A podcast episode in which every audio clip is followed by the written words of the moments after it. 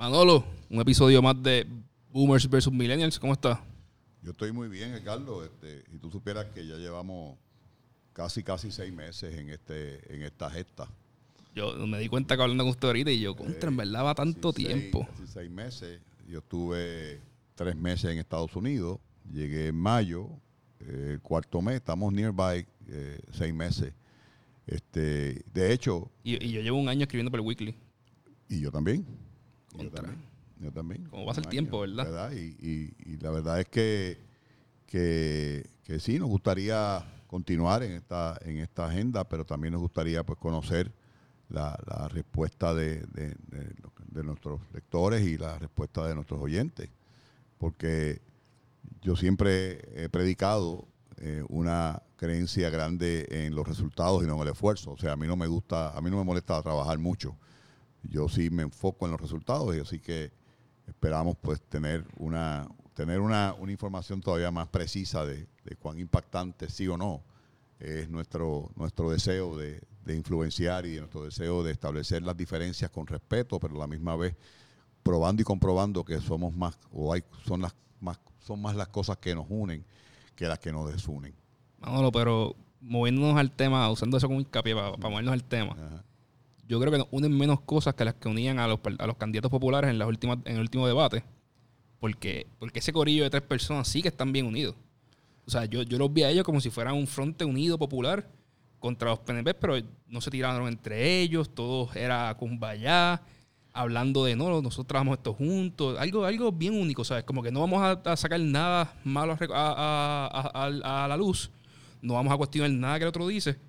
Esto simplemente es un anuncio pagado de dos horas para nosotros tres expresar lo que queremos y ver quién es más, más amigable al pueblo. Pero, pero fíjate, Edgardo, a mí me parece que más allá del cumbayá y del anuncio político pagado que muchas veces pudo dar la impresión el junte, yo creo que estos tres precandidatos se cuidaron mucho de no caer en la reyerta política que, que está ahora en el PNP, ¿verdad? Ujú. Yo imagino que ellos se quisieron presentar como un como unos precandidatos enfocados en, eh, en lo que quieren hacer. Donde yo realmente tuve mis, mis serias diferencias con el debate, y, y de hecho así escribí mi columna, es precisamente a la superficialidad con que se trataron los temas. Pues eso es parte del kumbaya. En, en- en mi opinión, eso es parte del kumbaya porque yo lo dije. Yo no estoy diciendo que esto se debe haber convertido en una batalla política con tiraera y, y sacándose casas en cosas en cara. Es simplemente cuando Yulín dice que mi, que mi carta de presentación es San Juan, alguien tiene que sacarle los números y decirle con números. Pero- San Juan gasta 300 millones más anuales de lo que, de lo que, de lo que genera. Pero- de lo que pero- genera. Pero mira, pero mira, y por eso es que yo en mi columna ah, hago hincapié en, dos cosas. O el país, el país llámese el elector, el país llámese los medios, el país llámese los analistas. Es eso lo que quiere escuchar y ver y mantener. O los políticos no se han dado cuenta que hay un gran sector del país que está dispuesto a enrollarse las mangas y transformar esto con las consecuencias que eso conlleva. Mira, mira esto. Yo no creo que era el candidato Charlie o el candidato Batia o el candidato Yulín quien tenía que decir eso. Yo creo que quien tuvo que preguntar esa pregunta responsablemente fue la prensa y no lo hizo. I- Igualmente, y de, de totalmente de acuerdo. O sea, uno de los periodistas tenía que parar y decir, ok. En el follow-up question, en la pregunta después de, de esa pregunta, Seguro. ok, usted dice que San Juan es su carta de presentación, Ok. los números aquí dicen y sacar un papel y estar preparado, porque si tú sabes que tú vas a hacer la primera pregunta, tienes que tener la, la- la- la- próxima, la próxima preparada. Definitivamente. Y decirle, mira, esto es lo que cuesta. Pero a mí, por ejemplo, me gustaron mucho ciertos debates de los, de los demócratas, Mm. porque habían candidatos bien preparados. Uno miraba a una Elizabeth Warren, que, que salió de la nada y se convirtió en, en un- en un... eh, No salió de nada porque ella, ella ha sido senadora por muchos años y es bien conocida. Catedrática universitaria. ella- No, es, Ah, es- el ser humano más inteligente en todo lo que... sí, todo, todo allí, o sea, sin duda alguna. Definitivamente. Debería ser presidente de los Estados Unidos. Lamentablemente no lo va a hacer. El mensaje de ella no, no, lo, no lo articuló para ser presidente de los Estados Unidos. Pero ella llegaba y ponía a todo el mundo en check. O sea, tú sabías que tú no podías decir ninguna mentira, ninguna media verdad. Bueno, ella, ella- porque ella tenía los números y ella te iba a decir Ella hundió la candidatura de Bloomberg. por completo. Completo. Bloomberg, Bloomberg salió y estaba Sí, despegando, despegando, despegando Sí, hasta que se encontró con Con Elizabeth ella, Warren de medio. De frente, de frente. Pero, pero, pero volvemos a lo mismo. Yo estuve, digo, yo no, tu- yo no, yo no, eh, a mí no se me daba esa, ese privilegio, ¿verdad? De reunirme con los medios antes en una mesa redonda, a ver qué me iban a preguntar. Eso se lo dejaban a Ricardo Rosselló y a David Bernier. Eran los únicos que tenían esa oportunidad. De decirte lo que te van a preguntar. No, no, no. eh, los, equipos, los equipos electorales de cada candidato se reúnen antes con los medios, hermano. Este tema lo vamos a tocar, este tema no lo vamos a tocar, esto vamos a preguntar. Eso es así, eso es así. Yo no tuve ni yo, ni Alexandra, ni Bernabe, y yo creo que tampoco María de Lourdes, pero anyway, María de Lourdes puede ser que esté en ese, en, en ese el PIB puede ser que esté también ahí. Pero todo empieza por ahí. Todo empieza por ahí. O sea, si tú vas a propiciar un debate, tú, la, la respuesta que tú tienes que hacer, yo no sé si en esta ocasión fue así, ¿verdad? Pero la respuesta a cualquier petición de un equipo electoral, de un candidato, no, él se somete al escrutinio de un debate y nosotros tenemos la prerrogativa de preguntar lo que nos dé la gana de preguntar. Aquí el problema es que los medios le tienen miedo a los candidatos. No, eso, esa palabra no se llama así, no se llama miedo. ¿Sabe cómo se llama? ¿Cómo? temor a que le quiten los auspicios televisivos o radiales. Eso es todo. Eso es como, la gente habla, y esto me alejo un montón del tema, pero la gente piensa que el tema del COVID, el temor del COVID, tristemente dicho, es que se muera la gente. El temor del COVID no es que se muera la gente, porque el porciento de mortalidad es bien bajito. El temor del COVID que se llenen los hospitales y colapse el sistema de salud.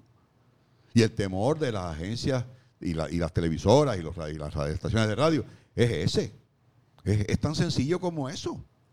Y obviamente en el modelo anterior, donde los medios literalmente se hartaban en la política, no ha sido el caso de ahora. Más a mi favor. Si ya el fantasma de que te quiten la publicidad ya no está porque no hay publicidad televisiva ni radial, no la hay. Este era el momento espectacular. Para en vez de hacer una pregunta de, de, de- de 10 minutos, bueno, hoy escuché una hasta de multiple choice. De multiple choice. Elija usted, ¿cuál de las tres? ¡Pum! Óyeme, tú sabes. Y, y- otra vez, tengo que volver a la razón de nuestra columna, que no es una crítica al debate. No, no, nosotros no estamos criticando el debate. Nosotros estamos diciendo si esto es lo que el pueblo quiere escuchar. Porque si usted no va a hacer nada, no se lamente. Si no vamos a hacer nada con este, con este tema, Edgardo, tu generación y la mía, entonces cállate la boca. Cállate la boca. De lo contrario, asumamos entonces la responsabilidad y hagamos lo que aquella vez nos dijo A.T. Kearney que hiciéramos cuando se hizo el estudio de Puerto Rico 2025. Acaben de apoderarse y acaben de ser responsables de su futuro. Mientras tanto, y eso es lo que a mí me, me- me desilusionó del, del mensaje. Porque yo, óyeme, pocas veces, y mira esto como te lo voy a decir, pocas veces en Puerto Rico un partido político ha tenido tres candidatos con la experiencia que son que son de esos tres candidatos. De acuerdo. Pocas veces. Est- Esto, es que que es la primera vez. esto es una, una- oportunidad Bella, única, eh, bella, bella. de, de realmente saber quién es el líder más apropiado de este partido. Seguro, Que vamos a definitivamente. que hablando en Arroyo Bichuela, Sí. es el partido que puede ganar el PNP porque hoy, en- hoy por hoy más ningún partido puede ganarle. Eh, o sea, es, es- es absurdo. Y en vez de yo poder saber cuáles son las diferencias entre Eduardo Batia y Charlie Delgado Altieri y Carmen Yulín, los escuché hablando de, de- de las mismas cosas, de la misma manera. Y es como que, ok, mira, pues yo puedo entender que, esos, que sus puntos sean iguales. Pero si sus puntos son iguales, ¿por qué no se quitan dos de ustedes y dejan otro correr? Por ego. No, no. Porque, porque tiene que haber una diferencia, vamos. ¿sabes? Uno de ustedes tiene que ser un mejor administrador. Uno de ustedes tiene que no ser corrupto. Uno de ustedes tiene que, ¿sabes? Que, que, te- que tener algo superior, porque si no, dejar de al lado correr, mi hermano. ¿Para, qué estás haciendo primaria? Pero voy más todavía. ¿Dónde estuvo la firmeza de un líder? ¿Dónde estuvo la firmeza de un líder? Por ejemplo, en el tema del estatus. ¿Dónde estuvo la firmeza de un líder en el tema de salud? En el tema de educación. No, en el y- tema y- de los municipios. Idea- ideas maravillosas, Pues, cosas que ya sabíamos. Ah, Batia es pro Fra- charters, Carmen Yulín es en contra de charter. Bueno, bueno, bueno, bueno. pero- Super cool. Espérate, pero yo no creo que yo vi en el debate que, que- que- que Batia es procharte. No, no, yo no vi eso en el debate. Digo algo así, pero, pero, No, pero, no, pero, no, ya, pero no. llanito. No, no, él, él no, yo, él, él no habló de esa, exacta, él no defendió exactamente esa posición. Y eso es a lo que me refiero de escuchar una, un, un- un liderato firme, sin ningún temor A que me cueste voto. a ser electo o a ser reelecto.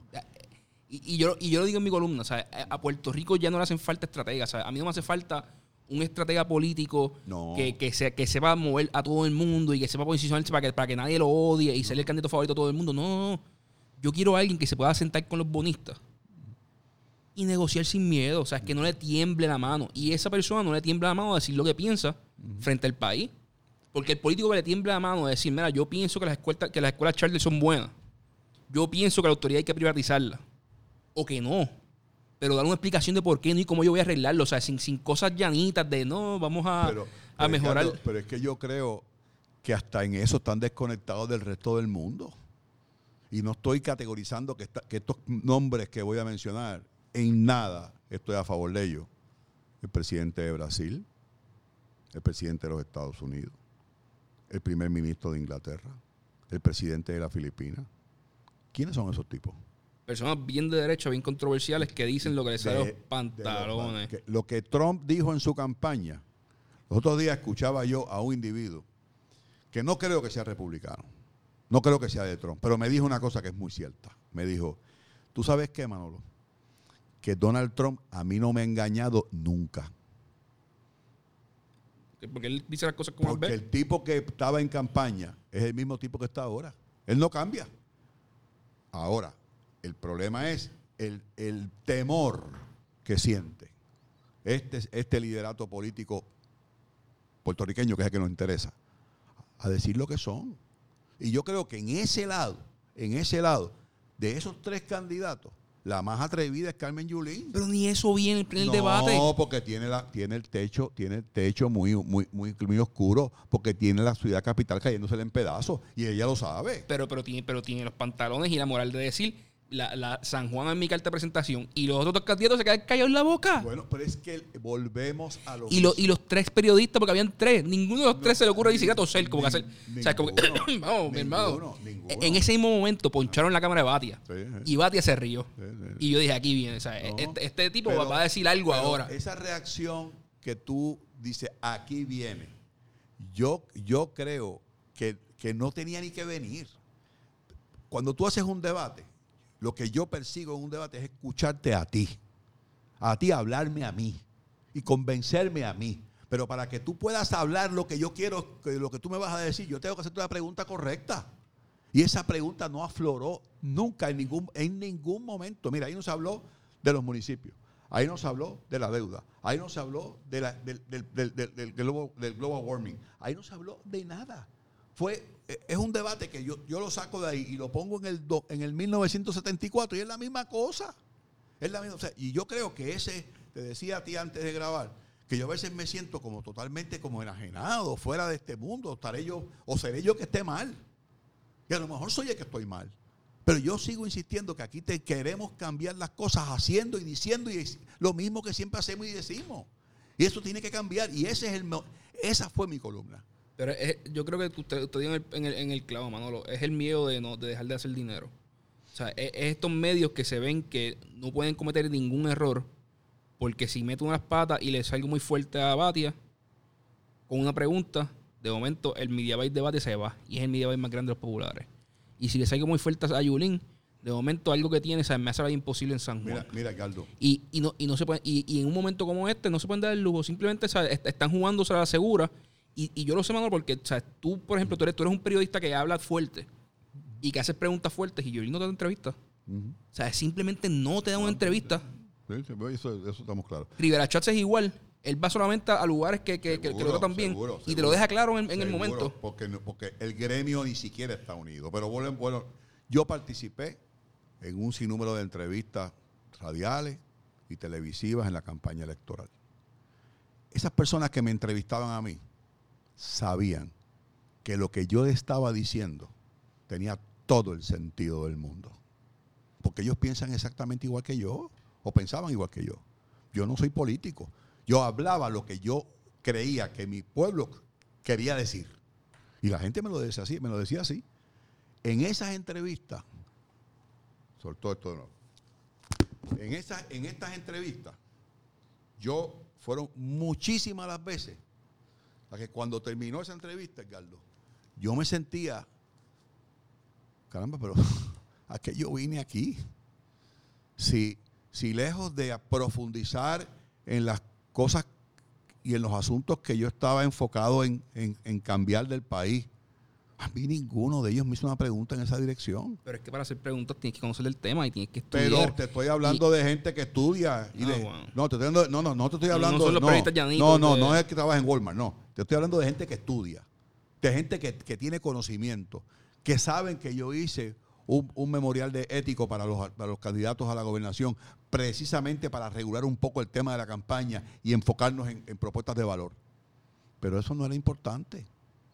Y tú los escuchas hablar y tú juras, y tú dices, pues que son personas que lo que les conviene es mantener el status quo del país. Y yo, cuando yo escuché las, las- preguntas en el, en, la- en- en- en- el debate, esto no ha cambiado nada. Y yo vi aquella multiple choice, me quedé para atrás. ha cambiado en que Puerto Rico está. Ahora tiene que empezar a pagar deuda este año. Eh, negociamos mal la deuda, so tenemos que empezar a pagar un montón de deuda. El COVID nos está destruyendo. Hoy probablemente anuncien que hay un, un cierre nuevamente de, de los negocios, lo cual va a costar un montón de negocios, Manolo. y, usted, y usted puede hablar más de esto que yo. No, no. Est- Esta segunda cerrada va a ser Sí, 10 sí, veces sí, peor que la primera. Sí, sí, sí, sí, sí, sí. No tengo la más mínima duda de eso. Pero nuestros candidatos siguen hablando de lo mismo, tranquilitos, ahí jugando en el mismo cuadrado y están jugando el juego de que el PNP está implosionando, yo me voy a quedar tranquilo. Sí. El, que gane, gana- el que eh, gane nosotros tres va a ganar la gobernación y los populares ganaron. Y como yo no molesté a ninguno de los dos candidatos, me consigo algún puesto de secretario de algo. O sea, en algún lado me posicionan y yo sigo siendo una persona buena en el partido y, y Y tengo, y hay- tengo más vida. y hay- Y, es- y- eso es lo que yo veo. O sea, yo, yo creo que eso es algo que el Partido Popular peca mucho. Y usted lo conoce mejor que yo, pero yo, pero yo pensé eso siempre con Bernier. Yo dije, él no está corriendo para ganar la campaña. O sea, yo veía la campaña de Bernier del 2016 Ujú. y yo decía, él no está corriendo para ganar. Él está corriendo para seguir siendo un candidato viable aún si pierde. Es, un- es una carrera para número dos. O sea, ha- hay cosas que uno hace y dice cuando uno está dispuesto a ganar y no le importa seguir corriendo como hace Trump. Que tú dices, esto es lo que yo pienso y esta es mi posición. Y si, y así, y si a nadie le gusta, pues a nadie le gusta. Y, y exploté y me fui. Pero cuando yo quiero seguir siendo político, cuando yo quiero seguir teniendo una posibilidad política, hay cosas que yo no puedo decir. Y yo veo muchos de estos candidatos diciendo así, jugando así, jugando un juego long term. Pero ¿qué juego long term está jugando Batia? O sea, Batia ya no es ningún nene. Este, sí, fíjate, yo, yo en este tema de, de David, ¿verdad?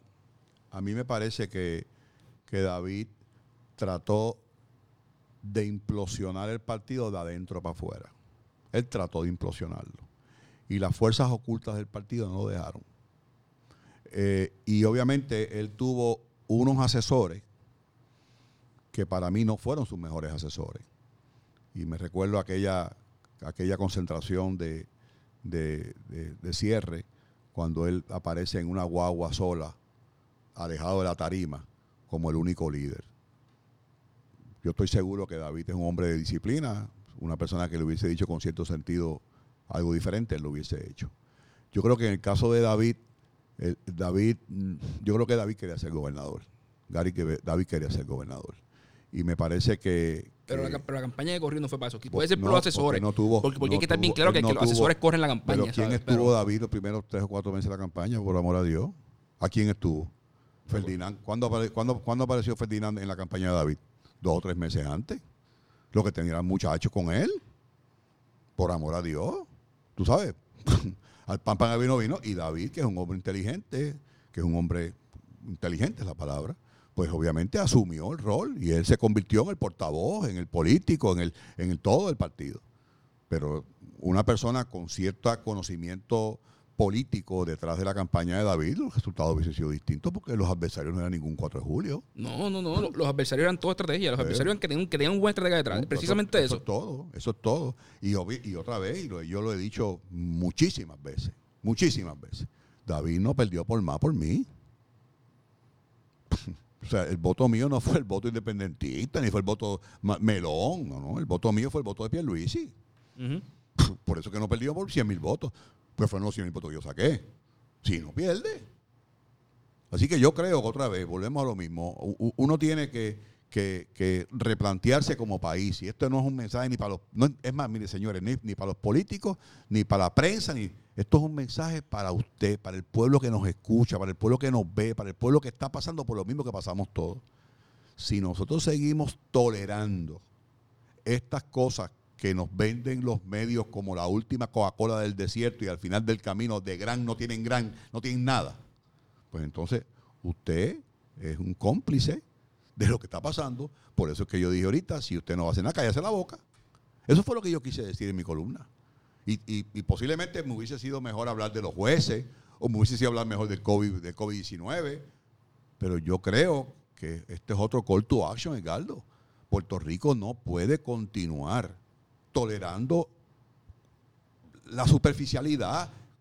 Puerto Rico no puede seguir pretendiendo que el libro político arregle esto, porque todos sabemos que la política no lo va a arreglar, lo va a arreglar las decisiones valientes. Eso es lo que va a arreglar el país.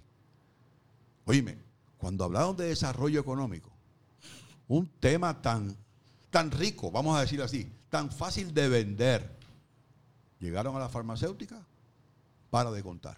Ahí nadie habló de globalización, ahí nadie habló del sector de servicios, ahí nadie habló del sector productivo, ahí nadie habló del Rubber Road, ahí nadie habló del, De bajar, de bajar los impuestos para hacer el país más, más No, no, no, competitivo. No, no, Entonces, ¿para quién es el disparo? ¿Para quién fue el disparo del, del debate? ¿Fue verdaderamente para el grupo del país que está willing a cambiar esto y, y que está o fue el disparo del debate al mismo que le dispara el PNP? ¿Ah? Por eso que otra vez, si no nos educamos,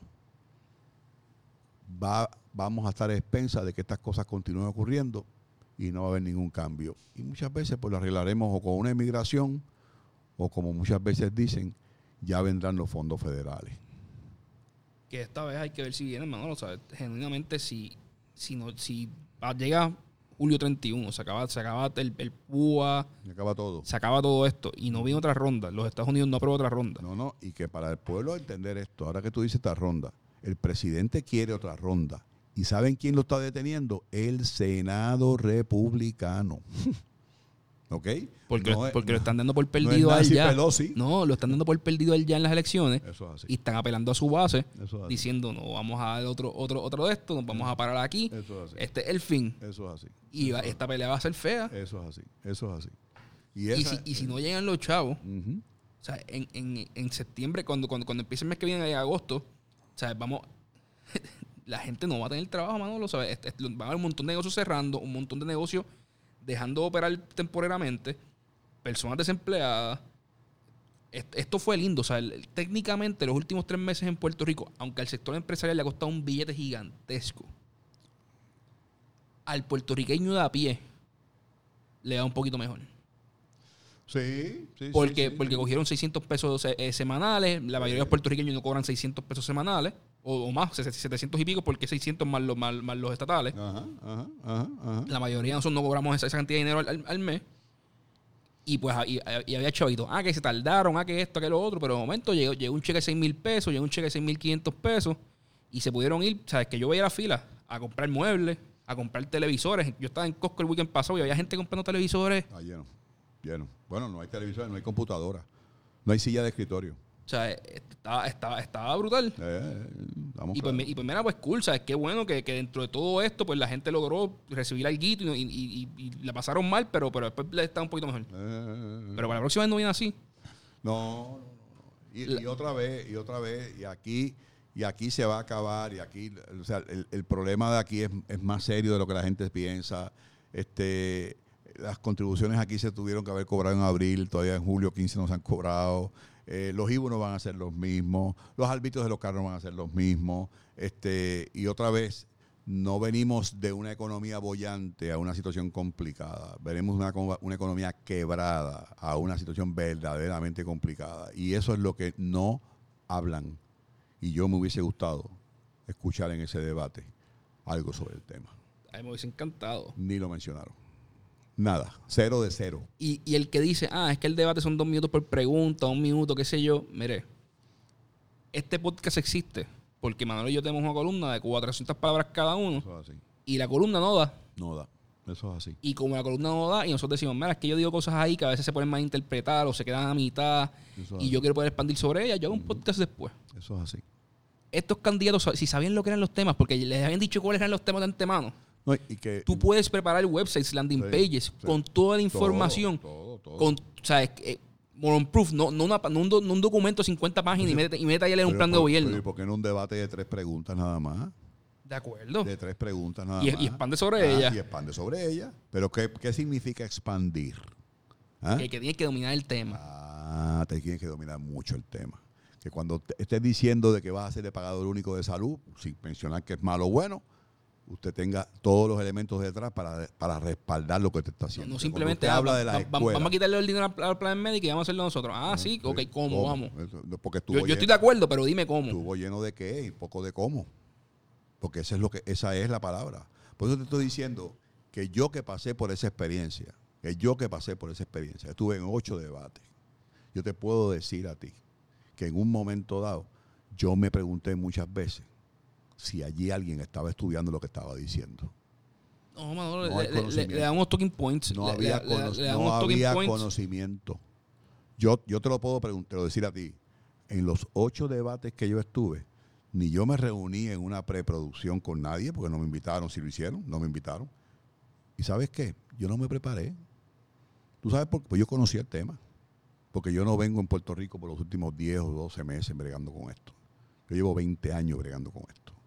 Yo conozco la situación del país. Que si tú quieres ser gobernador, debería ser la realidad del mundo. Es que es la Tú sabes, tú- única tú, no, forma. tú no puedes llegar y que te digan un día, mira, yo creo que tú eres un no. buen candidato a gobernación porque, No, no. o sea, tú tienes una cara linda y No, fuiste no. y fuiste secretario del DACO o alcalde. No, no, no. Yo le di un break y tú digas, ah, contra, sí, déjame, déjame entrar. ¿Qué, ¿qué, No. qué vamos a hacer con esto? Y montar un plan de gobierno que te lo monta un tercero. Pero es que eso es así. Yo estoy claro. Es que eso es así. Y por eso es que yo, en este debate en específico, Edgardo Vincenti, yo tenía ciertas expectativas altas.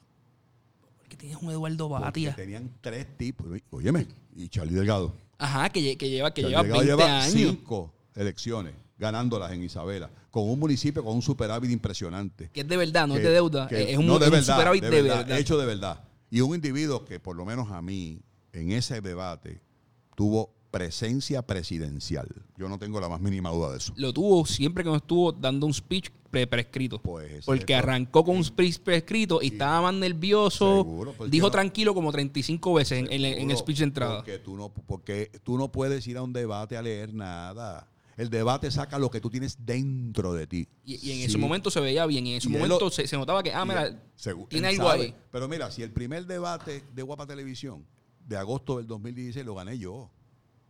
Lo gané yo. ¿Y tú sabes cómo lo gané? Precisamente cuando llama una teleaudiencia, una, una, una, una persona a la estación y pregunta un tema de negocio. Y ahí empezó Ricky a hablar una cosa y David a hablar la otra y María Lula. Y yo dije, mira, joven, para que usted entienda, esto hace así. Si usted compra esto de esta forma y mañana no lo obtiene, tiene, That's it. No, óyeme, fue una, una respuesta pragmática a una pregunta sencilla. Sencilla.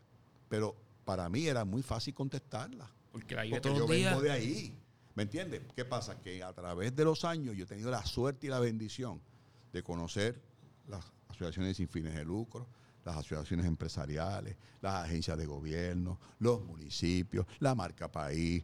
Y todas esas cosas hacen que sin duda alguna tú tengas elementos de juicio mucho más completos que simplemente venir porque eres un candidato que retratas bien o que hablas bonito. Y esa es la diferencia. Pero ¿a quién le toca elegir eso, mi querido hermano? A nosotros, Al punto, punto. De eso que se trata. pues, Manolo. Vamos espero que Aunque, miren, y esto es importante, ni Edgardo cobra un bellón, ni yo cobro un bellón. Esto muchas veces nos parte por medio del weekend, porque los domingos tenemos que producir una columna para entregarla el lunes o el domingo en la noche. El lunes nos tenemos que reunir para ver, para hacer un podcast. Y muchas veces les confieso, nos cansamos y nos preguntamos qué caramba hago yo aquí. ¿Qué caramba hago yo aquí? Y cada vez que terminamos una columna o terminamos un podcast, como que tenemos y nos dan nuevos bríos, porque alguien tiene que decir las cosas con sentido aquí. Nosotros no podemos seguir siendo presos de una superficialidad que no sirve. Y eso es, y eso es lo que nos motiva. De lo contrario, yo les puedo decir a ustedes que esto es bien cansón. Y muchas veces, ¿sabes qué? Mi querido amigo que nos escucha, esto muchas veces nos enferma. Porque no hay cosa que enferme más que usted tratar de que las cosas cambien y usted no vea resultados. De acuerdo. Y estar sumergido en este news cycle pa- para poder producir es, es complicado, es complicado. Eso, eso es así. Eh, nada, Manolo, eh, nos pueden escuchar todos los lunes por la tarde en Spotify, en El Vocero, en el Facebook de Manolo, que él, que él tira un video, eh, o en su plataforma favorita de, de- de- de audio, porque están, en verdad, Anchor lo, lo, lo distribuyen todo. Así que muchas gracias. Esto fue Boomers vs. Millennials. Nos vemos la próxima semana. Hablamos. Bye.